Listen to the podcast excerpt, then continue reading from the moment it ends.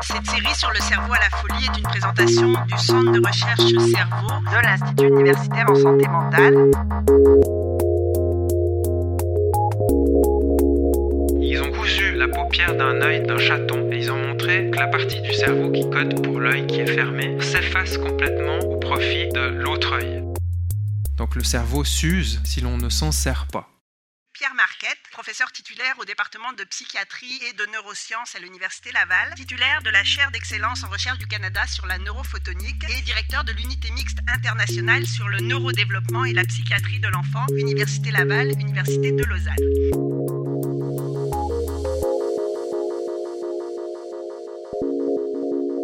Je ne vais pas vous faire un cours d'anatomie, rassurez-vous, mais je vais dégager quelques notions clés qui sont importantes pour faire, comme le titre est indiqué dans cette présentation, un pas de plus vers la prévention des grandes maladies psychiatriques chez les enfants. Je vais commencer par vous introduire quelques notions qui me semblent indispensables pour comprendre ces maladies. Sinon, on n'arrive pas à leur mettre, euh, enfin, on leur met un nom comme ça, mais on n'arrive pas à bien comprendre à quoi elles correspondent, surtout au point de vue du patient qui les vit. C'est des maladies évidemment qui touchent notre cerveau. Je vais vous en décrire trois grandes parties que nous utilisons tous les jours pour divers comportements, diverses attitudes que nous avons. Une partie qui est importante, c'est le tronc cérébral. Cette partie, elle se prolonge par la moelle épinière dans notre euh, colonne vertébrale. Il y a beaucoup de noyaux dans cette partie qui contrôlent beaucoup, beaucoup de fonctions dont on n'a même pas conscience. Par exemple, le, rythme de votre cœur, votre respiration, euh, votre rythme de veille, euh, sommeil. Tout ça, c'est géré par cette partie du cerveau qu'on appelle le tronc cérébral et qui est très stable hein, tout au cours de la vie, puisqu'il doit assumer en permanence ses fonctions, aussi la régulation de certaines fonctions liées à notre fonction digestive et autres. Tout ça, on est bien content que le tronc cérébral s'en charge parce qu'on ne pourrait pas tout contrôler, hein, tellement il y a de choses à bien faire fonctionner dans notre corps. Il y a une deuxième partie un peu par-dessus qu'on appelle le système limbique. Le système limbique il comporte plusieurs structures importantes, mais il est surtout en lien avec ce qu'on appelle nos émotions cette partie du cerveau va s'activer, va traiter des informations qui vont aboutir chez nous à une réponse émotionnelle. Alors une réponse émotionnelle, ça peut être la peur, la joie, la tristesse, la colère. Tout ça, c'est décodé dans cette partie du système limbique qui est plus nouvelle au sens de l'évolution. Hein. Elle est venue particulièrement développée chez nous, les humains, mais elle est aussi développée chez d'autres mammifères. Et puis dessus, vous avez cette énorme partie qui est ce qu'on appelle le néocortex. Le néocortex, c'est la partie du cerveau qui vraiment s'est énormément développée chez nous, Homo sapiens. Elle est beaucoup plus développée que chez les autres euh, espèces, aussi que nos proches euh, cousins, les singes. Euh, c'est probablement ce qui nous singularise par rapport aux autres espèces. On a divers lobes dans ce cerveau, mais peu importe leur nom, il faut savoir que ces structures, enfin ce cortex, il va essentiellement traiter des informations sensorielles. Vous avez par exemple euh, l'air visuel qui va détecter ce qui vient de notre rétine. Vous avez une aire sensorielle ici importante qui est euh, liée à notre perception. Vous savez en permanence si quelqu'un vous touche la main, vos habits qui frottent, votre position dans l'espace, de vos articulations. Tout ça, c'est décodé ici dans cette aire sensorielle. Et puis vous avez encore des aires euh, auditives pour décoder ce qui vient de nos sens euh, de l'oreille, hein, de l'audition, liées à quelques aires du langage, puisqu'on doit coordonner ça, ce qu'on entend, comme on parle, c'est traité par ces parties-là du cortex. La chose importante, c'est que le cortex, il est composé d'aires sensorielles primaires qui reçoivent primairement les, les, informations liées aux divers sens que je vous ai décrits, mais après, il a beaucoup ce qu'on appelle des aires d'association, c'est-à-dire ces informations sensorielles, il les mélange, parce qu'on doit coordonner les choses. Quand je regarde quelqu'un, je l'entends parler, tout ça, je fais aller mon audition, je fais aller ma vision pour décoder ce que je lis sur son visage. Donc il y a ce qu'on appelle des aires d'association qui mettent en communication ces diverses informations sensorielles pour recréer une perception du monde qui nous entoure cohérente cette information se mélange mal, s'intègre mal, on va reconstruire une vision de notre monde qui sera fausse. Et puis la dernière partie que je veux vous décrire qui est très importante, puisqu'elle nous caractérise aussi beaucoup, nous, Homo sapiens, c'est le lobe préfrontal, celui-là qu'on a en avant ici. Lui, c'est l'intégration finale de toutes les informations sensorielles, plus des émotions, la partie émotionnelle que je vous ai décrite, converge vers cette partie préfrontale, et puis là, on va conscientiser ce qui se passe. Le phénomène de conscience naît dans des circuits qui font intervenir ce cortex préfrontal, et puis on va être capable, en toute connaissance de cause, de décider de notre comportement. Quand on a une émotion forte, qu'est-ce qu'on va faire? Eh on va avoir un comportement. Donc, les émotions nous aident à avoir, à dicter ou à avoir les bons comportements dans les bons moments. Le plus facile à voir, c'est la peur. Quand on a peur, par exemple, d'un serpent parce qu'il va nous piquer, on aura le comportement de fuite. Alors, une partie aussi importante du cortex, c'est l'air motrice. L'air motrice, elle permet une réaction, une réaction moteur de notre corps, de fuir, de se cacher, etc. Donc voilà comment les choses s'intègrent un petit peu. Je pense que ce n'était pas inutile de le rappeler si on veut comprendre après comment ou qu'est-ce qui fonctionne dans les troubles psychiatriques. Par exemple, si je vous pose cette question, combien je dois déplacer de boules sur ces tiges-là pour passer de la situation du haut au bas, je, suis en train typiquement de mobiliser votre cortex préfrontal. Vous allez tout de suite faire un calcul, et ça, ça se passe dans votre cortex préfrontal, mais vous êtes d'accord que vous avez dû intégrer l'information visuelle pour après répondre à cette question.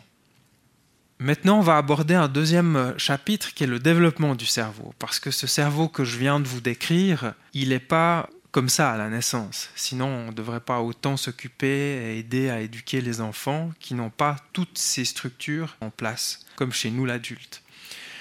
Au cours du développement fœtal, il y aura évidemment une, grande formation de neurones. On parle même d'un espèce de Big Bang, hein, par comparaison à la naissance de l'univers. On parle d'un Big Bang neuronal il y a une, production colossale de neurones à un moment donné du développement fœtal. C'est ce qu'on appelle la neurogénèse. On retrouve ça aussi chez l'adulte. Je le mentionne parce qu'il y a 10 ans, on disait que quand on était adulte, on n'avait plus de production de neurones dans notre cerveau. Alors il y en a beaucoup moins qu'au cours du développement, mais nous produisons encore dans certaines régions de notre cerveau tous les jours des nouveaux neurones ce développement, il se fait par une série d'étapes qui sont très résumées là, mais qui sont quand même parlantes. Il y a cette neurogénèse au début.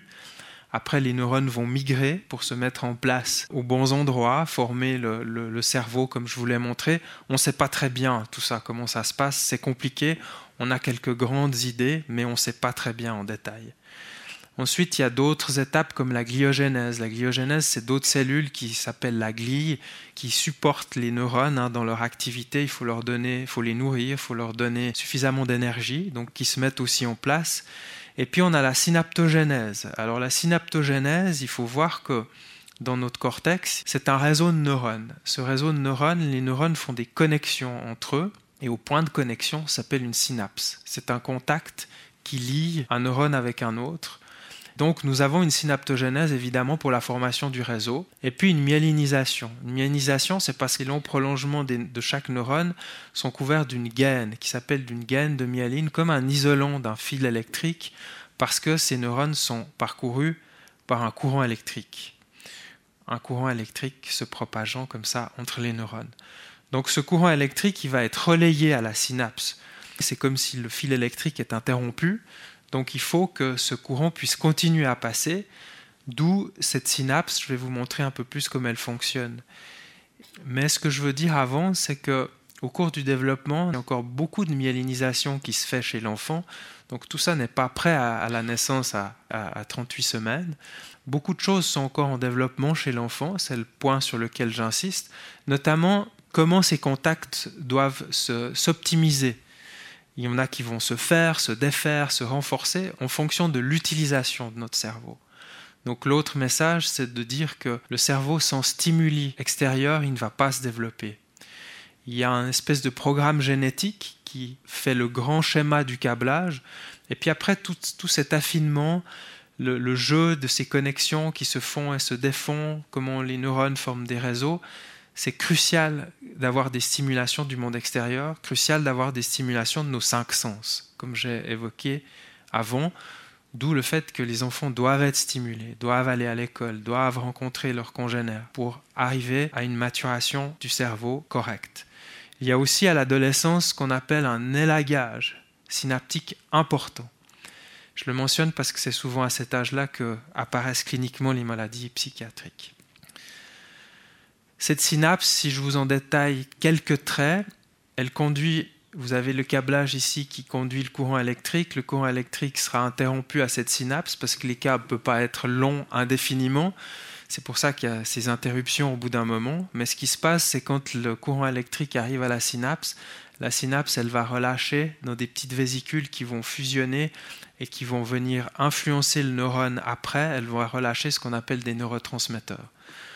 Il faut savoir qu'il y a certaines de ces synapses qui sont inhibitrices, qui excitent le neurone d'après ou en revanche l'inhibent. C'est important aussi de savoir ça.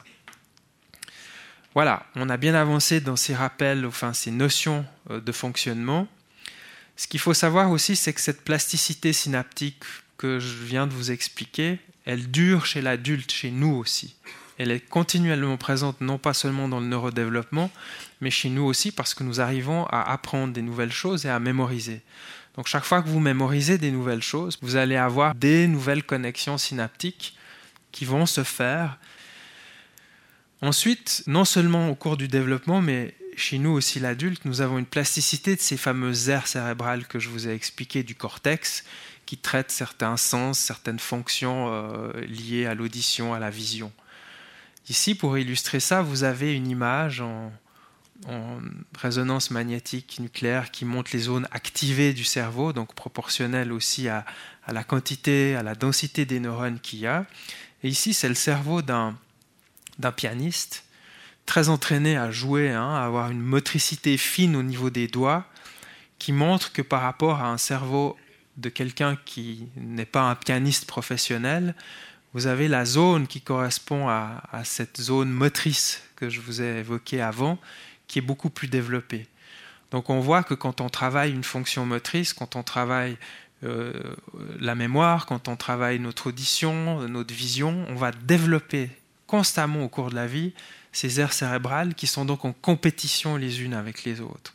Donc aussi le message important par rapport à ça, c'est qu'à tout âge, on doit continuer à entraîner notre cerveau pour qu'il se maintienne dans une activité, pour qu'il compétitionne avec lui-même entre ses aires cérébrales, sinon le cerveau a tendance plutôt à, à s'atrophier.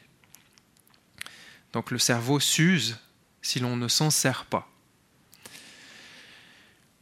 Maintenant, je vais vous parler d'une autre notion très importante qui est la notion de période critique qui arrive au cours du neurodéveloppement. Une période critique, c'est quoi? C'est une période où la plasticité, ce que je vous ai expliqué, le câblage qui se fait, qui se défait, il y a des moments dans, le développement du cerveau chez l'enfant où cette plasticité est très forte, très très forte. On parle ça d'une période critique.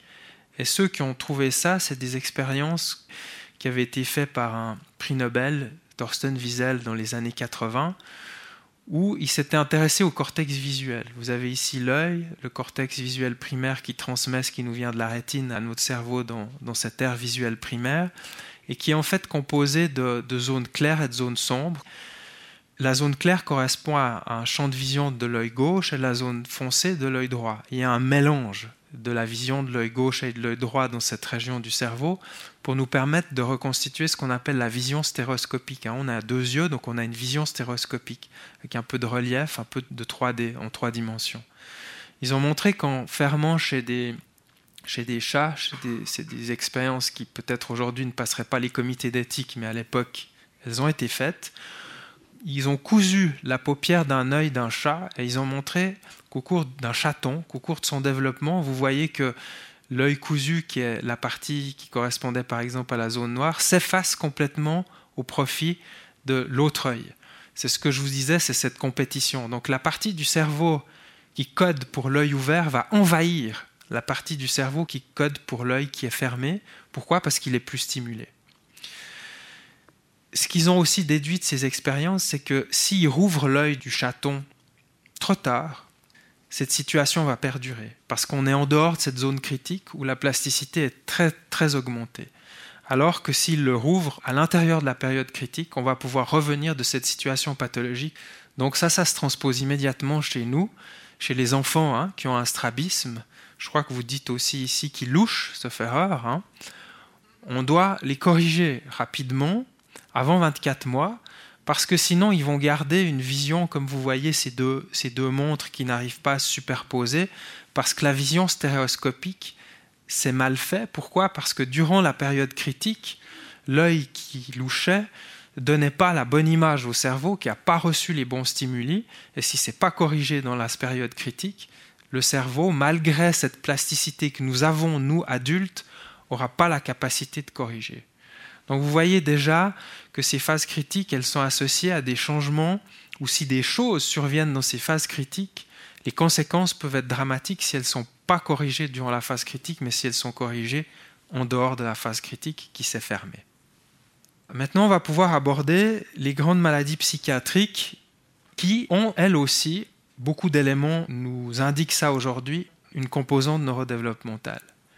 Ici, c'est un exemple qui vous montre la maturation d'un cerveau d'un enfant, où on peut voir des changements, c'est l'imagerie, la neuroimagerie qui nous a montré ça, que par exemple, si je montre ce qui se passe durant la schizophrénie, il y a un retard de la ligne ici bleue qui est la myélinisation. La myélinisation, c'est l'isolant dont je vous ai parlé avant, qui est en retard. Donc si l'isolant n'est pas là ou en retard, ça veut dire que les connexions, la vitesse de conduction de, l'électricité ou des, des, impulsions électriques dans le cerveau va moins bien se faire. Donc la connectivité va être affectée. Et puis il y a aussi un retard, je vous ai dit, il y a des synapses qui excitent et des synapses qui inhibent. Il y a un retard ou une baisse du nombre de synapses excitatrices et aussi une maturation retardée des synapses inhibitrices. Je tiens à, vous souligner que les synapses inhibitrices, elles commencent à être efficaces chez l'adolescent à 15 ans. Vous voyez le temps qu'il faut, hein combien un cerveau d'un enfant n'est pas un cerveau d'un adulte ça, c'est quelques exemples. Il y en a d'autres qui nous font de plus en plus penser que ces maladies ont cette composante neurodéveloppementale. C'est-à-dire quand la maladie clinique se manifeste à 15, 20, 25 ans, il y a bien eu des choses dans le cerveau en amont qui se sont passées, mais sans manifestation claire au niveau clinique. Ce qu'on pense aussi, c'est un peu la vision qu'on s'en fait aujourd'hui, c'est qu'il y a des facteurs génétiques qui, qui prédisposent quelqu'un à devenir schizophrène, bipolaire ou avoir une de ces grandes maladies, mais la génétique ne suffit pas. Les études chez les jumeaux nous montrent ça. Un, jumeau peut devenir schizophrène, l'autre ne devient pas. Si on parle de jumeaux homozygotes, ils ont la même bagage génétique. Ça veut dire qu'il y a encore des facteurs environnementaux. En général, on parle de stresseurs, on pense que c'est des stresseurs qui arrivent. Ça peut être une infection virale, ça peut être un stress dans la famille, ça peut être euh, un accident, ça suffit pas. Il hein. ne faut pas maintenant penser qu'un accident peut déclencher la schizophrénie. Ça peut être une série de facteurs comme ça sur un terrain génétique favorable qui vont aboutir à ce genre de dysfonction très précocement au niveau de la maturation du cerveau pour aboutir à la maladie. Donc deux choses, une prédisposition génétique, des facteurs environnementaux. Ce qu'on pense aussi, c'est que ces différentes maladies, elles ont des choses en commun. Elles ne sont pas complètement séparées, mais qu'on pense au cours du temps, elles, ont peut-être, elles sont très communes au départ, puis elles se séparent pour donner des cliniques très différentes, probablement en fonction des stresseurs qu'il y a eu à différents moments. Donc on pense qu'elles ont une racine commune. Maintenant, je vais essayer de vous les présenter un peu plus cliniquement, ces, ces maladies. On va en parler de trois. Je vais plus euh, me concentrer sur la schizophrénie, je parlerai un peu moins des troubles bipolaires et des dépressions majeures récurrentes. Les dépressions majeures récurrentes, je pense qu'elles se comprennent facilement. On a tous vécu des épisodes de tristesse sans être toutefois avoir une dépression majeure récurrente, donc on peut facilement imaginer. Les troubles bipolaires, j'expliquerai un peu plus. Puis la schizophrénie, peut-être qu'elle reste plus mystérieuse. Donc on va essayer d'aller un petit peu plus en profondeur dans la clinique de la schizophrénie. Puis j'espère que vous aurez une meilleure compréhension de ces patients et surtout de leurs difficultés. La schizophrénie, on l'a définit avec des mots comme ça en disant bon, bah, c'est une désorganisation de la pensée, du langage et des comportements. Et puis par moments, il y a des hallucinations et des délires, sur lesquels je reviendrai un peu. Mais ça, si je me borne à vous décrire comme ça la schizophrénie, ça va probablement peut-être pas être très parlant, en tout cas, de ce que peut avoir comme ressenti un patient. Quelques éléments d'épidémiologie, comme on dit, ou de statistiques. C'est vrai que la schizophrénie, c'est des causes inconnues, comme on a dit, un terrain génétique probablement susceptible, et puis des événements de vie peut-être difficiles. Mais on retrouve ici ce que je vous avais dit, ces facteurs génétiques, ces facteurs environnementaux touchent environ 1% de la population. Ce qui est intéressant aussi, c'est que ça touche à peu près euh, partout sur la planète 1% de la population, qu'on ne comprend pas très bien, mais c'est comme ça.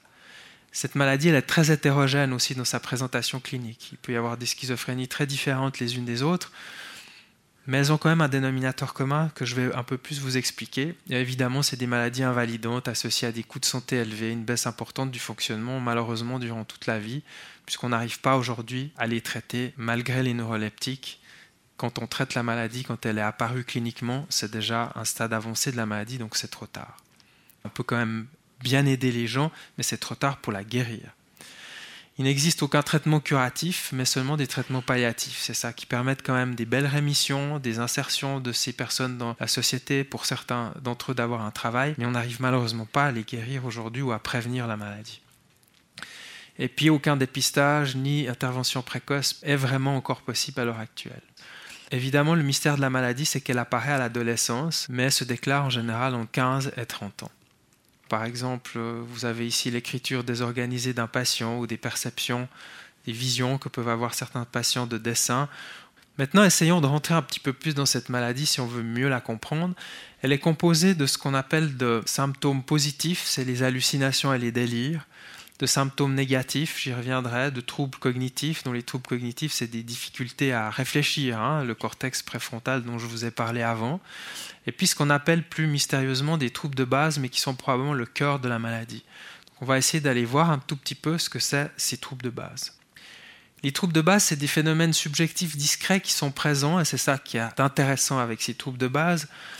Dans des périodes avant ce qu'on appelle la psychose, c'est les symptômes positifs, c'est les délires et les hallucinations. Souvent, l'entrée dans la maladie commence par un premier épisode de psychose. Ces symptômes-là, ils sont présents avant. Donc peut-être qu'ils sont liés au neurodéveloppement et peut-être que une meilleure compréhension de ces symptômes de base permettrait de dépister plus précocement la, la maladie. Je vais essayer de vous les expliquer en lien avec la neurobiologie que je vous ai présentée parce qu'ils ne sont pas évidents à comprendre parce que nous, on ne les vit pas. Première chose qu'il y a, il y a des troubles de la perception. C'est-à-dire que avant la maladie vraiment, certaines personnes décrivent des perturbations sensorielles qui ne vont pas entraver la reconnaissance de l'environnement, mais qui consistent en des changements ou des distorsions de l'intensité, de la qualité de ce qu'ils perçoivent. Alors là, il y a beaucoup de mots un peu compliqués, mais en fait, tout ça pour vous dire qu'il y a par exemple, ils peuvent voir des objets plus petits pour micropsie, macropsie, plus gros, diplopie en double ou des éléments comme ça de la vision.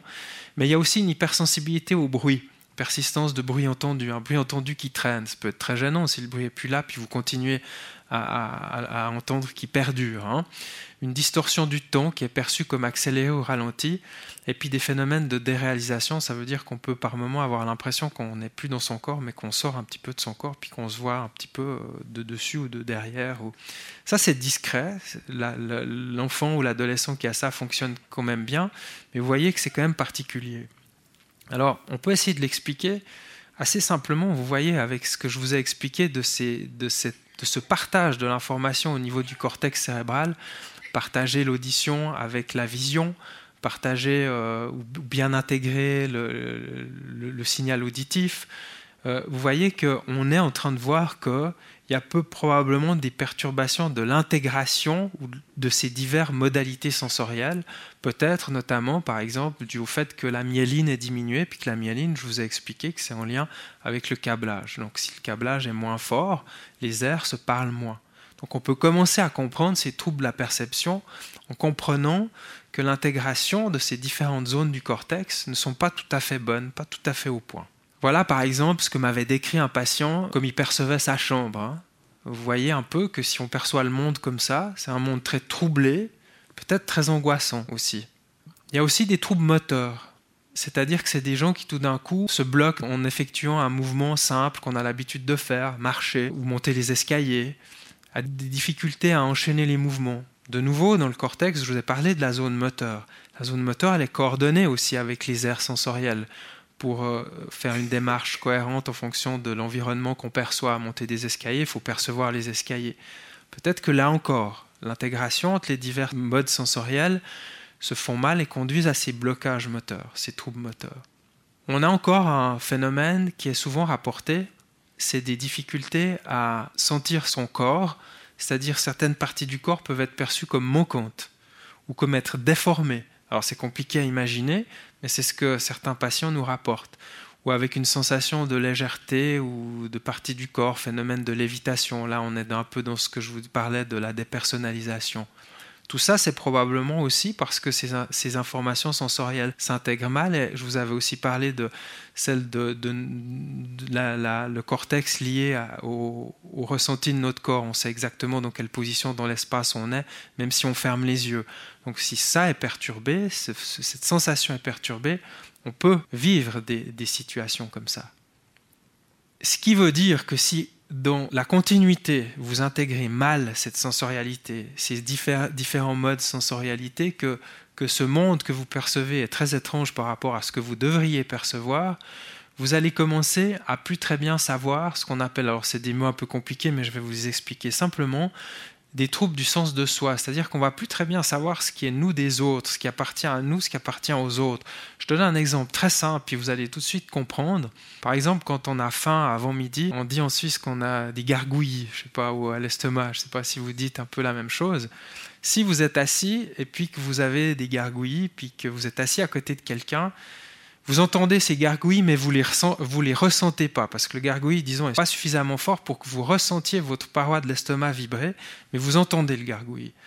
Vous n'allez pas savoir si le gargouille est votre gargouille ou le gargouille de la personne à côté. Vous allez le savoir si vous le ressentez, si vous avez senti votre paroi de l'estomac qui a bougé. Donc c'est un exemple très simple qui vous montre que quand il y a cette intégration intermodale qui est perturbée, Qu'est-ce qui vous appartient Qu'est-ce qui appartient à l'autre? C'est un exemple simple, mais qui à peu près peut se développer de manière beaucoup plus difficile dans ce qui est le soi, ce qui est à moi, ce qui est les autres. Est-ce que c'est moi qui pensais? Est-ce que c'est l'autre qui pensait? Est-ce que cette histoire que j'ai entendue, est-ce que c'est on me l'a racontée ou est-ce que c'est moi qui me la raconte? Vous voyez? Donc ça commence à perturber ce qu'on appelle les troubles du sens du soi. C'est quelque chose de très profond, très propre à notre nature humaine, donc qui est très angoissante des troubles de la relation au monde, c'est-à-dire on peut bien comprendre que ce monde, ce lit que vous avez vu complètement perturbé, bah, le monde il nous apparaît pas très familier si c'est chaque fois perturbé ou distordu. Donc on, le comprend, ils le comprennent mal, ils le décodent avec difficulté et ils commencent à avoir des questionnements, des questionnements sur le monde, sur nous, des questions qui, qui nous, lesquelles on ne s'est jamais posées. Euh, si vous voulez, moi j'avais un patient, j'arrivais le matin à l'hôpital, il me disait Ah, bonjour docteur, comment allez-vous? Bah, Très bien, voilà. Je lui disais bonjour, bien et vous? J'allais, euh, je vaquais par exemple 2-3 minutes au desk euh, infirmier, je revenais, je repassais devant le patient, il me disait Ah, bonjour docteur, comment allez-vous?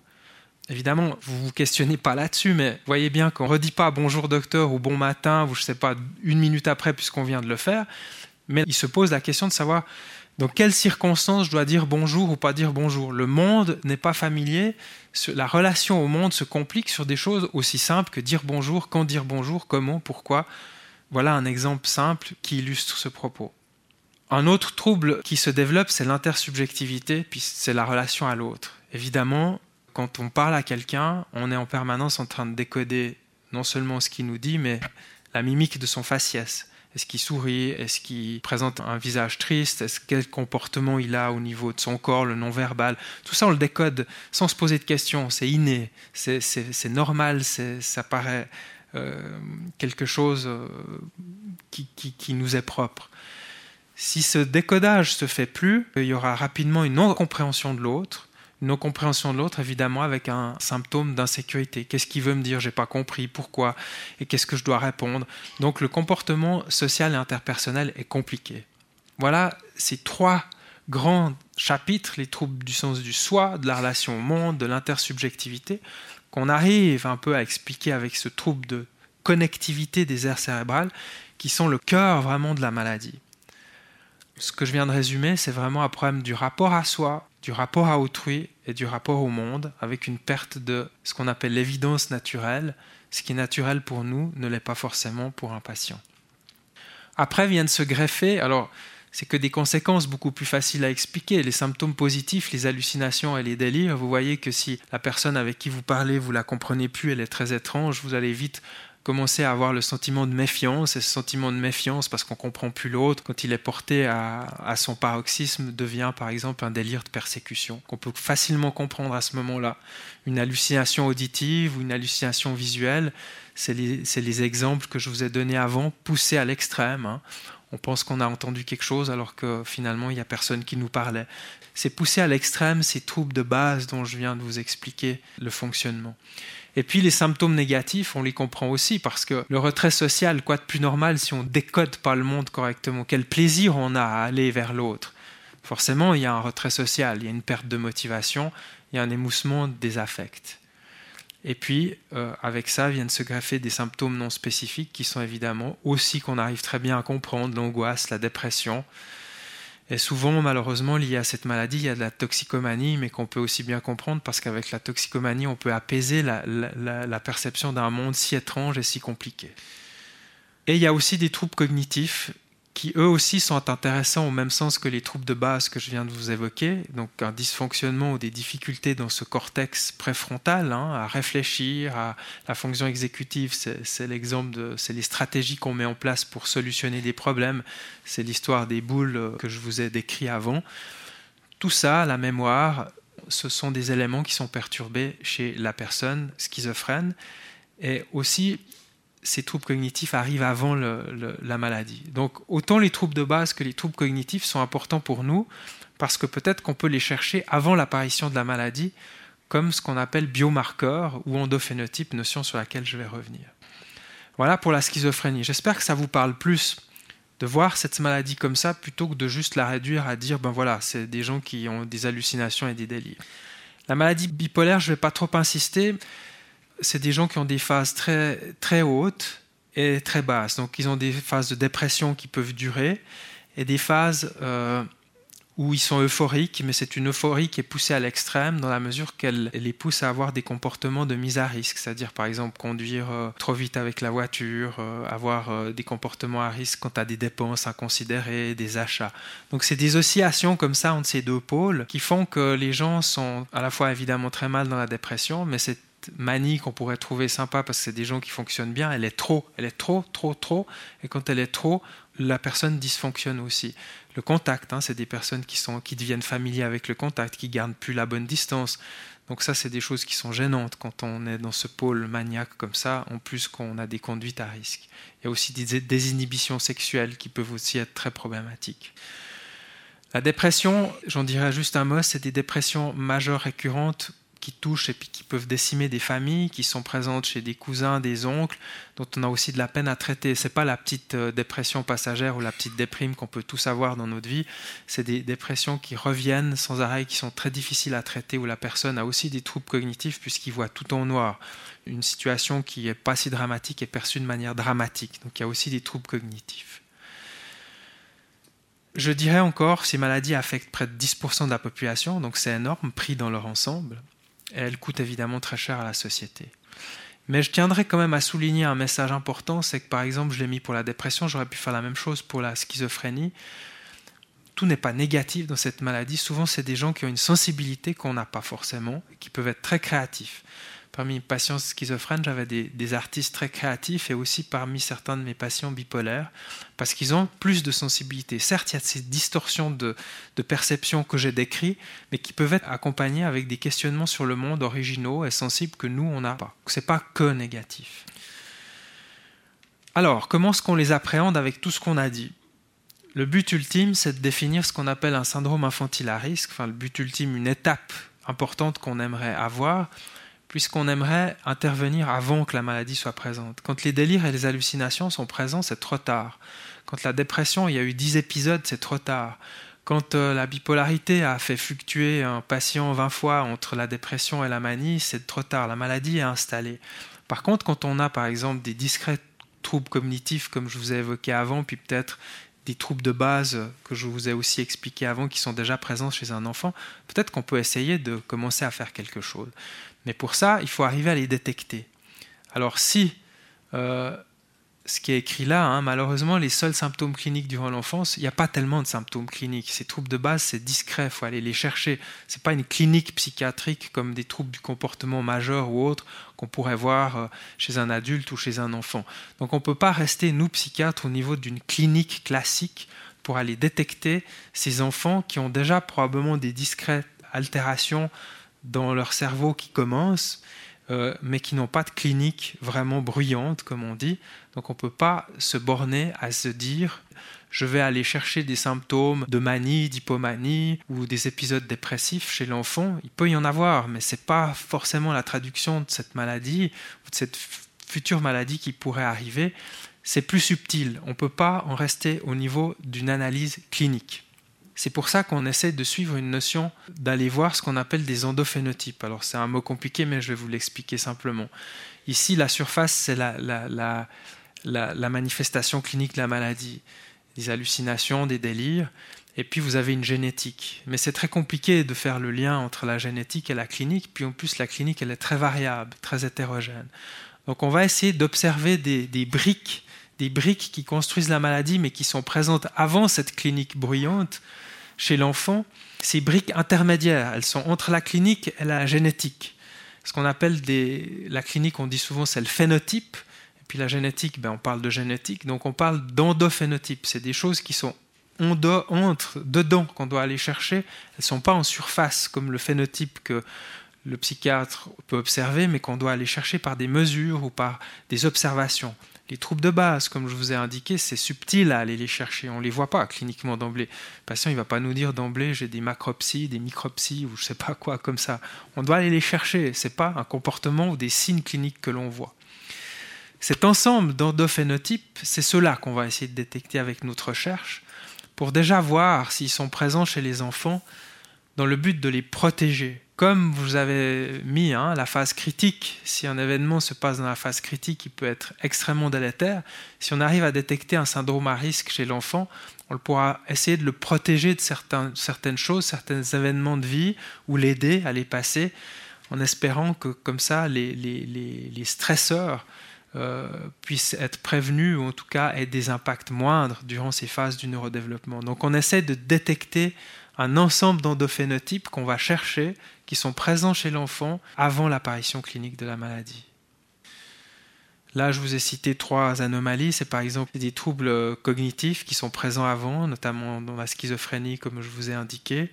Et puis des anomalies dans la maturation de la matière blanche. La matière blanche, c'est cette gaine de myéline. C'est quelque chose qu'on peut aussi aller chercher, qui est présent avant.